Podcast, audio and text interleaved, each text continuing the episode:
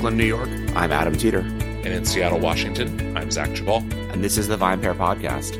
And Zach, uh, before we get into what we've been drinking this week, I'm going to give us a word from our sponsor, which happens to be a tequila I love, Tequila Ocho. Uh, oh, tequila yeah. Ocho is the world's first single estate tequila, growing and harvesting only the very ripest agaves from their family owned fields in the highlands of Jalisco. One field harvested for each of their annual vintages. Where some take shortcuts, Ocho is made in the old fashioned way and takes care to ensure maximum agave flavor in your glass. It's true, man. Like this tequila is like pure agave. Every expression is certified 100% additive free, which is also interesting because I think a lot of people don't realize that a lot of tequilas do have additives in them. And this underlies the purity and nobility of this magical tequila really is, man. Have you have you had Ocho before? I, it's delicious. I have, yeah, agreed. And, it's delicious. And this, and this, ad always like these ones. This reminds me of how one of my as, of yet great regrets in this industry is that I have never been to. Well, I've never been to Mexico, period. But I've certainly never been to Jalisco or similarly to Oaxaca because I also am super interested in mezcal. Like agave in general is this category of of spirit uh, that I understand like purely as a drinker on the end. And I, you know, I, I certainly one day hope to learn a little more about it in person. Um, but yeah, no, it's it's delicious. And um, if it wasn't in the morning here in Seattle, I might well be drinking some. Yeah, yeah, I agree. Yeah, no, it's it's it's. I've never been either, and I'd love to go. I've been to Mexico City, which is a, one of my most memorable vacations ever. Um, just like a really awesome place, but uh, I've never been outside of Mexico City. I've actually never been like even you know the like sort of stereotypical American. Like I've been to the beaches. Like I've never even been to the beaches in mm. Mexico. Literally only been to Mexico City. Um, but I would love to go to Jalisco. Um, I just I think it's like such a. I mean the the history there in Oaxaca, especially Oaxaca with the food, yeah. um, would just be a really really awesome thing to do. Um, so speaking of food and drinks, what are what are some food and drinks you've been enjoying over the last week? I mean, it was Thanksgiving last week, so there had to be some crazy stuff you popped. Yeah, well, I mean, I think it's funny, you know, like it's been a weird uh like sequence of kind of quasi or real holidays and sort of holidays. Yeah, totally. Uh, we uh uh for for uh for Thanksgiving the the thing that my we had a very small gathering so you know like normally for me that weekend um I have a large family gathering on Saturday at my dad's house and okay. that's when kind of like a lot of like there's usually 15 or 20 people and a few people in my family besides me are pretty into wine so that's kind of when we'll like you know bring out some interesting wines. Obviously didn't happen this year. Uh and uh and so for thanksgiving itself um i i am like we we haven't done a thanksgiving wine podcast in a in a while because you know we've done it before. You can go back and listen in the archives. But yeah. I, i'm like all about i really only drink white wine on thanksgiving. Those of you who listen regularly know this is true for most things. Um, and my wife and i had brought back a magnum of old like 2003 Grand Cru Pinot Gris from Alsace a couple years ago, and so that's what we opened uh, from Z and it was interesting, really uh, quite good. Once it like we had to decant it because it was so closed off. Um, you know, this is a, apparently a, the recurring theme where Zach decants wine. Yes, exactly. Um, That's what it sounds like right now. but uh, but you know that was uh, that was one thing, and actually the the more interesting thing of late was um, so uh, was as we're recording this yesterday was my wife's birthday, and uh, I got her. Um, we got a couple of. I mean, I got a number of things for her, but a couple of things in the beverage realm uh, that we tasted last night. One was a 1985 Kopke um, Colheita port, so a tawny port, not a not a vintage port, um, but from 85. And uh, I man, port is super cool. Uh, I love I, I, love that stuff. I mean, I totally get why even for us, like we had a it's a 375 and we drank you know each like a couple of ounces and like we will drink the lat the rest of it over the next few days. I get why it's not like you know the, the culture of like the british culture of like having port every night seems insane to me. Like i don't really understand how people did that yeah. but it was different times. Um they're not even doing it was different times. Was for sure. times.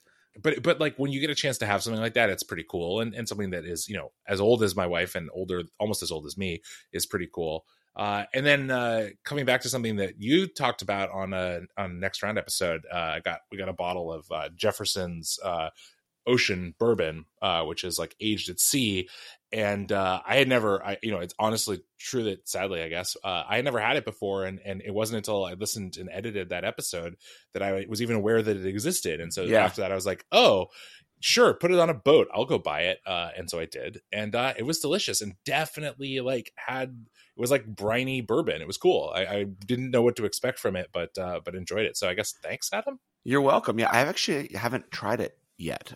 I need to. Um, it's weird. I, I have a bottle of it sitting on uh, on my bar, but I haven't opened it. And now, when when you sent me the picture of it, I was like, oh, that's like sort of maybe I'll you know open it this weekend and try a little taste of it. Yeah, just because I, I'm super curious. Um, I try not to have like a ton of bourbon bottles open at one time because I feel like I'll like like go yeah. between them. You know what I mean?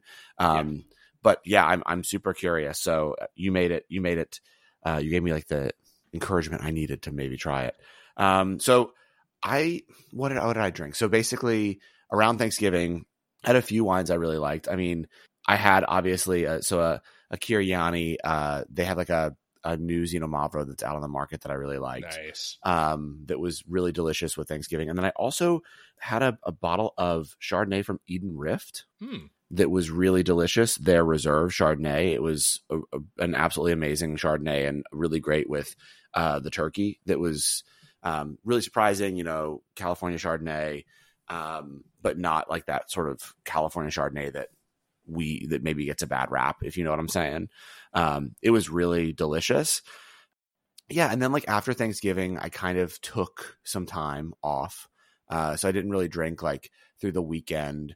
Um, and then last night was you know our um, our bubbly bash, and so I had you know some sparkling wines and things like that. The only other thing that I would say um, that I had that was really amazing this week was was a few of the spirits that we tasted uh, on Wednesday on the roof of VinePair with like a few of us socially distanced um, for the top 50 spirits of the year list. But I'm not going to tell you what any of those spirits were as to not give away the list, which is publishing uh, on Tuesday. And this podcast comes out on Monday. So I don't want to do that. Um, but those were pretty amazing. I think that that list is going to be you know, um, just as interesting as our top 50 wines list or our top 50 beers list. So you should definitely check it out on Tuesday when it publishes because I think um, there's a lot of spirits on that list that are very well, well worth your time if you are anyone who likes whiskeys, tequilas, bourbons. Well, the bourbon is a whiskey, gin. You know, it's it's all there, and there were some really incredible spirits that we tasted this year. So some some names you know, some names you may not know. Um, so yeah, so I encourage everyone to, to check that list out on Tuesday but yeah, and then this weekend, dude, I'm I'm looking forward to like I don't know, making good food and drinking some some wines. Maybe we're, we're, Tim and I are getting together on Sunday to do the annual champagne tasting. so ah, so that poor, should be fun. guy, I know it's gonna be tough. Uh, it was the only time we could find right. Like that's that's where that's how COVID is like really upended all of this. Right? Is um you know it it's like this thing where you got to figure out how you can get together with someone to discuss because look i understand on the part of the producers like they still are only going to send you know a bottle or two of each thing they're submitting for review you know consideration etc so i still have to somehow figure out how i have more than one or two people taste that. Yeah. And we're not going to do it inside right? Because yeah. you know doing it indoors is not safe right? Everyone's under, eh, understands that. So then you got to figure out okay well then when is it when can we get together outside?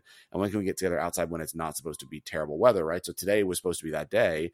And you know as of 30 minutes ago the forecast is calling that it's supposed to start pouring at noon yeah. right? So now it's like okay great. Well if it's supposed to start pouring at noon then we need to move it to a, a different day. So sunday now is clear but going to be super cold out. So perfect champagne weather. yeah, seriously, adventures, adventures in like trying to do anything, which I think brings us to today's topic a little bit, which yeah. is look, I mean, we talked about this a bunch since COVID happened. Um, but you know, both you and I and talking about the episode we went to today, felt like it was really important to have this conversation uh, one more time before the end of the year, and that is a conversation about you know restaurant relief. And look, I think the reason we want to have this conversation is twofold. One, um, you know, to articulate sort of what we've been hearing from the people we know in the industry, um, you know, and to share that with the people who are listening uh, and also to really implore the people who are listening to to act. You know, especially if you live in a state that has uh, Republican uh, senators, uh, because that's where we really see the sort of the bottleneck right now in terms of relief. Look, we still don't know even if the president will sign the bill, right? But if we can at least get the, the Congress and Senate in the next week before they decide to leave for the holiday break to pass some relief, um, I think it's more likely that the president signs it, right? Yeah. Um, but so let's talk about this, right? So, you know, it's hard times out there. Like everyone knows that, you know, dining in restaurants is not safe. The restaurateurs know that. And I think that's what's important that you and I chatted about before we started this podcast, right? It's like our friends who own restaurants know that it's not safe to be open, right? And a lot of them don't want to be open. Yeah. Right. Like they don't want to get sick. They don't want their employees to get sick. They don't want, you know, their, they don't like to have to have indoor dining open. Right. But it, they don't have any other choice. You know, yeah. like the government is not giving them any other choice. Yeah. And obviously, also, human beings are social animals. Right. And so we obviously do want to go out. And so if a place is open, a lot of us are going to go because we we we just can't sit in our houses anymore. But you know, we all have have read the news like it's going to get bad in these next few months before it gets a lot better, right? The vaccine is coming. We all know that now. Uh, you know, Great Britain has already approved Pfizer's vaccine. You know, Fauci says our standards are higher, which I appreciate. Thank you, Fauci. Um, but I think we're very close to approving the vaccine as well. And that's only the first one. But, you know, December, January, and February are going to be really tough. Mm-hmm. And there are some restaurants that have the luxury of being able to close. And those restaurants, I I know a lot of people in the business are very envious of, right? Whether they have, you know, financial backing or they've made a lot of money in the past and have saved really well or whatever. But most restaurants, that's not how they they're run, right? They're run yeah. on like the thinnest of margins and you know a month of bad sales can tank the business that's just the nature of a restaurant and so these places if they don't have relief are going to close. And they're not going to close like their closure is not just a sad thing because you and I love restaurants right? Their closure is a sad thing because a lot of people are going to be out of work and it's going to be a much bigger you know issue for us to have to deal with in 2021 and 2022 in terms of how it's going to impact the economy than just that we lost some of the like the amazing you know wine lists and cocktail programs that we love and i think a couple of important things to add here yeah. so so the first is that it's also not just that you and I are sad about this because, oh, you know, we're going to lose out on the experiences we like to have. I mean, that's obviously part of it. And I think it's important to note that, like, it's enough to say that having a diverse and interesting set of restaurants and bars in your city or town is is in and of itself a thing to want. It's a thing to advocate for. You know you can we can and will make arguments that are more you know i suppose quote unquote practical uh, or pragmatic or economic based that that don't necessarily uh, appeal to other sensibilities. But i i want to say firmly that like wanting to have those things in your community is in and of itself enough reason to support these things. It's the same reason why we, you know, why uh, all kinds of other businesses that are being affected, like, you know, the arts also need to be supported because, like, we don't want our society, at least I certainly don't want our, our society. I don't want Seattle. I don't want New York. I don't want wherever you are to be a place where there are no interesting things you know where where our culture is even more homogenized and corporatized than it already is. And i think that that is one of the things that has not been fully grappled with is that it's not like other situations. You know we think about sometimes i mean i think about this a lot because i've worked in restaurants for a long time like restaurants close all the time right? And inevitably a restaurant closes and sooner or later someone else comes along and says hey you know I have an idea, I have a I have some money, I have a you know a concept and I'm going to put it in this place. But we've never dealt with you know 30 40 50% more of restaurants closing or being so so um crippled by this this you know year plus of of the uh of pandemic and economic situation that that there are not going to be restaurants to replace many of these things. So we're looking at you know i walked through downtown seattle uh not that long ago like a week ago and it's i mean it's empty because there's no one working down there or there aren't that many people. There's no one shopping down there. There's no one dining down there and that is the future for all of our cities for the foreseeable future because there are not going to be tenants to take back over those ground floor storefronts. You know, I mean, this is again a broader conversation than just restaurants, but restaurants are a huge part of that. Restaurants and bars are a big part of what make our cities places that people want to be, you know, right. and and so I just would say that the first and foremost, you're you're totally right that there just are not restaurants are not and bars are not prepared to to they don't have deep pockets for with few exceptions. And the other piece of this that's that's important is is remembering that we don't only just need uh, support so that you know people can continue to get uh, through this period of time, so that pe- that restaurant you know owners can be solvent, but we also need you know as you mentioned, there's an employment crisis in this industry, and and we are forcing people to make incredibly difficult choices about what they do right? You know i'm incredibly fortunate that i have um you know i i was laid off and did not have to for a variety of reasons including like doing this podcast thanks adam uh that i did not have to immediately try and find one of the very few restaurant jobs in seattle that would have put me in contact with people on a daily basis on you know money you know on a on a minute by minute basis and endangered potentially my health and the health of those around me. Mm-hmm. And we are asking millions of people to still make that choice basically because you know, not just because we want food and need food. Like I think you know that's something that we are obviously going to have to deal with we're going to have to deal with during this period but also because like as you said restaurateurs and owners their options were give up you know close and say we are we're not doing this or unless you are well positioned for takeout and not everyone is you have to open up and even outdoor dining is still not perfectly safe especially for the people working who are in have much more contact than the average individual diner but it's also not safe for anyone. And and that to me is like you know our inability as a country to just fully reckon with that and grapple with that and face that is is a big part of this.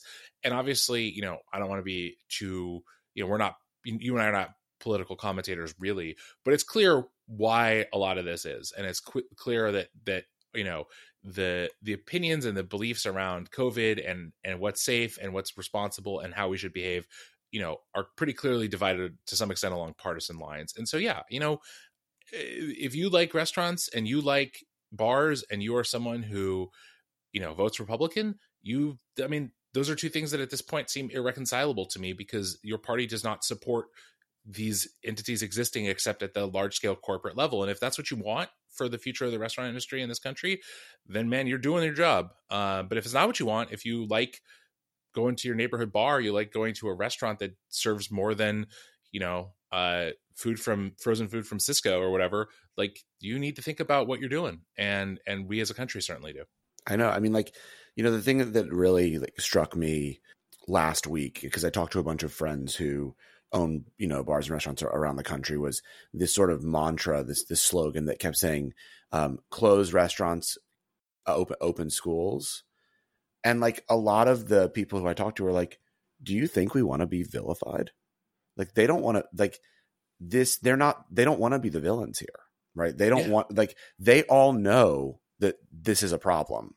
And most of them you know are reading the news as well and are listening to the experts because they are trying very hard to keep their staffs safe right? And they are you know disinfecting as much as possible.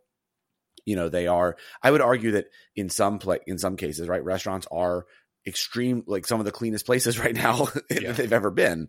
Um but they don't have a choice right? There's there's just not you know they either either for, for a variety of reasons right? They either have a landlord that is unwilling to allow them to not pay rent for the next uh, you know five to six months if they have to close right? So that means like they they risk like literally just having to walk away from a space that they've completely built out right? That they've paid to build out. I mean think about that as a listener if, if that's you know if you don't own a business right? You put money that you earned into the booths the you know the tables the decorations the high-end kitchen equipment in the back the bar all of that if if you get evicted the landlord landlord takes possession of right? So it's like thinking about you moved into an apartment and instead of just bringing in your furniture you also did full renovations right? You bought a brand new fridge you bought a brand new you know stove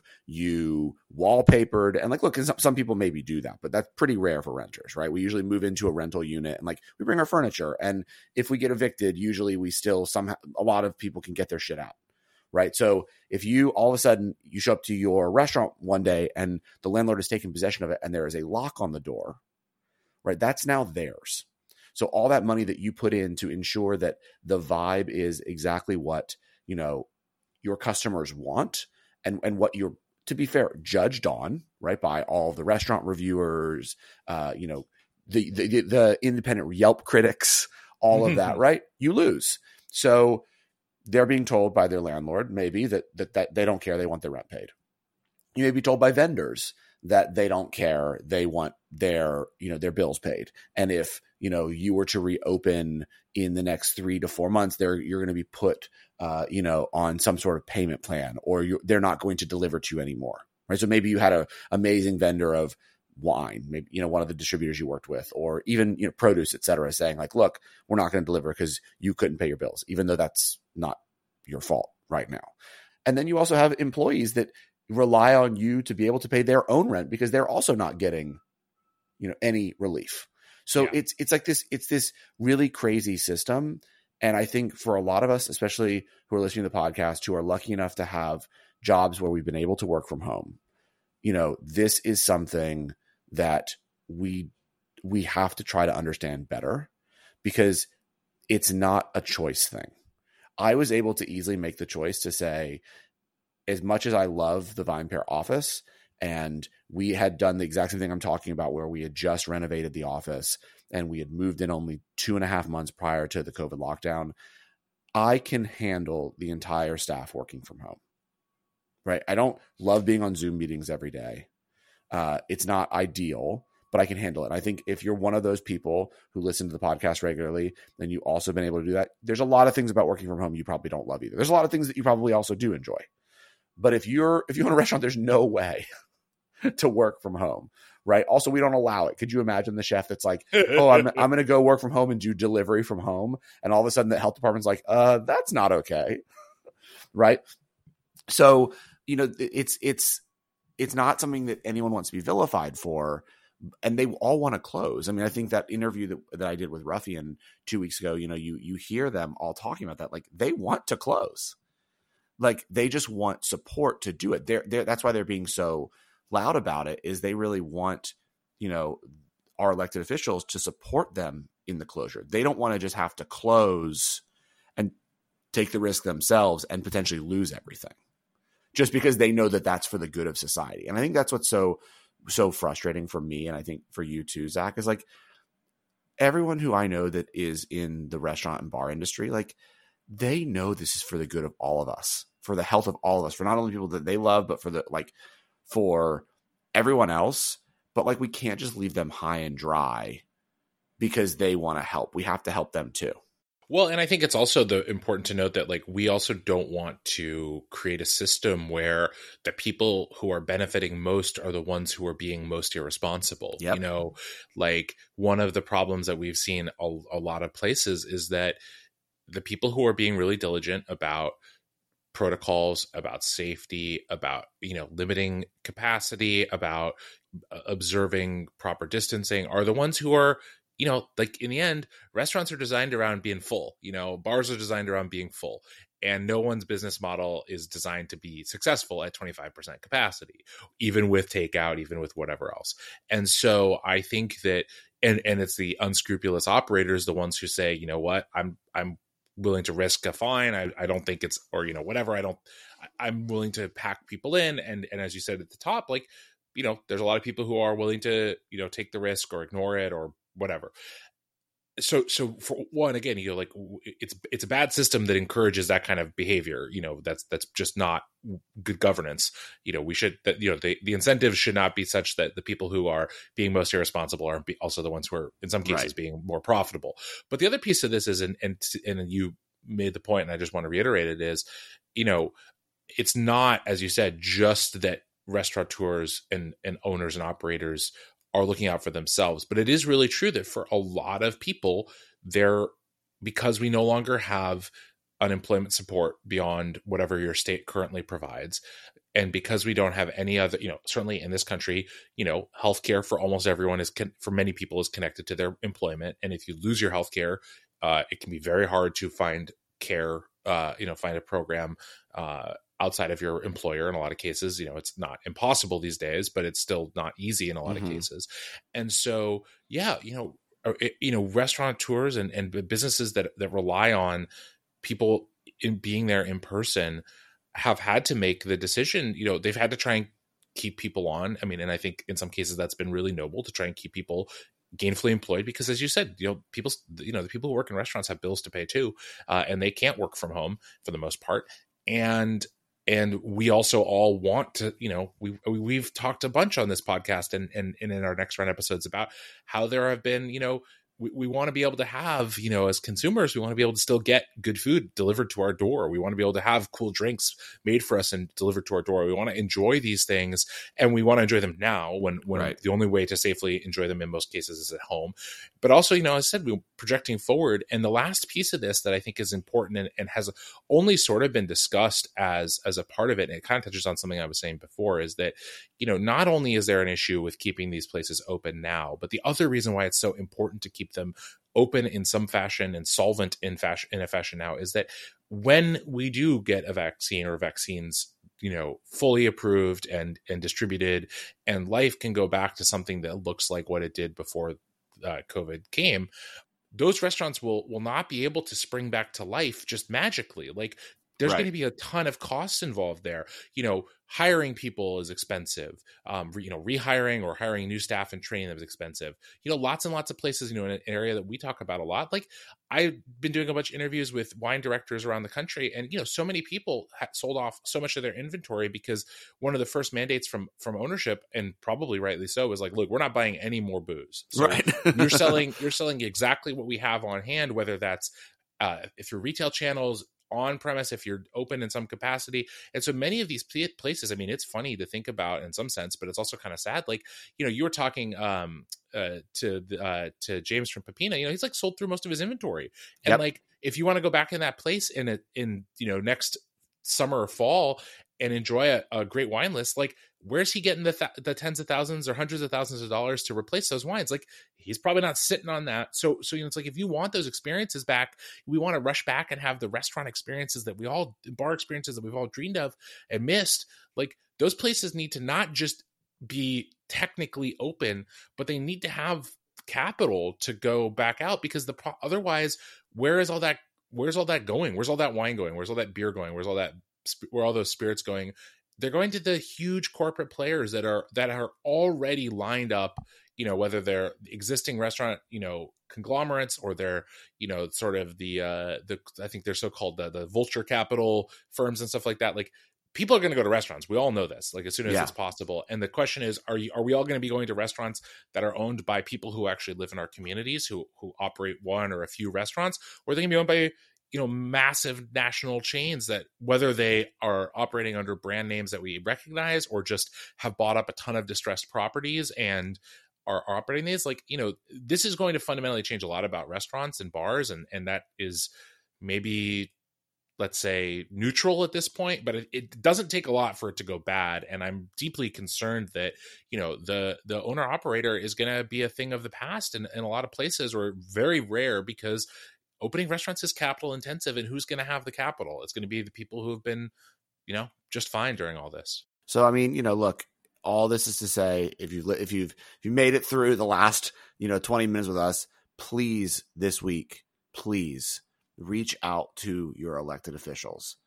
Write them a note. You know you can find their emails easily. You don't have to call although calling is great and just say hi i'm your con- con- constituent and i'm asking you to pass COVID relief, right? I mean, that's what is it is sitting right now in Congress. You know, there is negotiations ongoing, and I'm asking you to pass this relief before you leave for the holidays, right? I just am asking you to pass coronavirus relief before you leave for the holidays. Please. It's not what, you know, it's it's not as much as we need, but it's a start, right? It's around 900 billion dollars. We need trillions, but this is billions, but it's it's a start, right? So please call and just say I'm asking you to support coronavirus relief, and and we would we would very much appreciate it. And with that, Zach, you know I'll I'll be back next week. We'll talk you know a lot about uh, tequila and, and other really fun things. But you know, we felt like this was with with this being one one more week left to go before really a lot of the elected officials are going to leave uh, and really only come back for a true lame duck session before uh, you know the new administration comes into office. We felt like it was really important to sort of put out this podcast and um, and really you know remind everyone that you know elected leaders work for us And you know the the best way to remind them they work for us is to contact them. So please do that. Absolutely. And Zach, I'll talk to you next week. Sounds great. Thanks so much for listening to the VinePair podcast. If you enjoy listening to us every week, please leave us a review or rating on iTunes, Spotify, or wherever it is that you get your podcasts. It really helps everyone else discover the show. Now for the credits. VinePair is produced by myself and Zach Geballe. It is also mixed and edited by him. Yeah, Zach, we know you do a lot. I'd also like to thank the entire VinePair team, including my co-founder Josh and our associate editor Kat. Thanks so much for listening, and we'll see you next week. Tequila Ocho is the world's first single estate tequila, growing and harvesting only the very ripest agaves from their family owned fields in the highlands of Jalisco, one field harvested for each of their annual vintages. Where some take shortcuts, Ocho is made in the old fashioned way and takes care to ensure maximum agave flavor in your glass. Every expression is certified 100% additive free, and this underlies the purity and nobility of this magical tequila.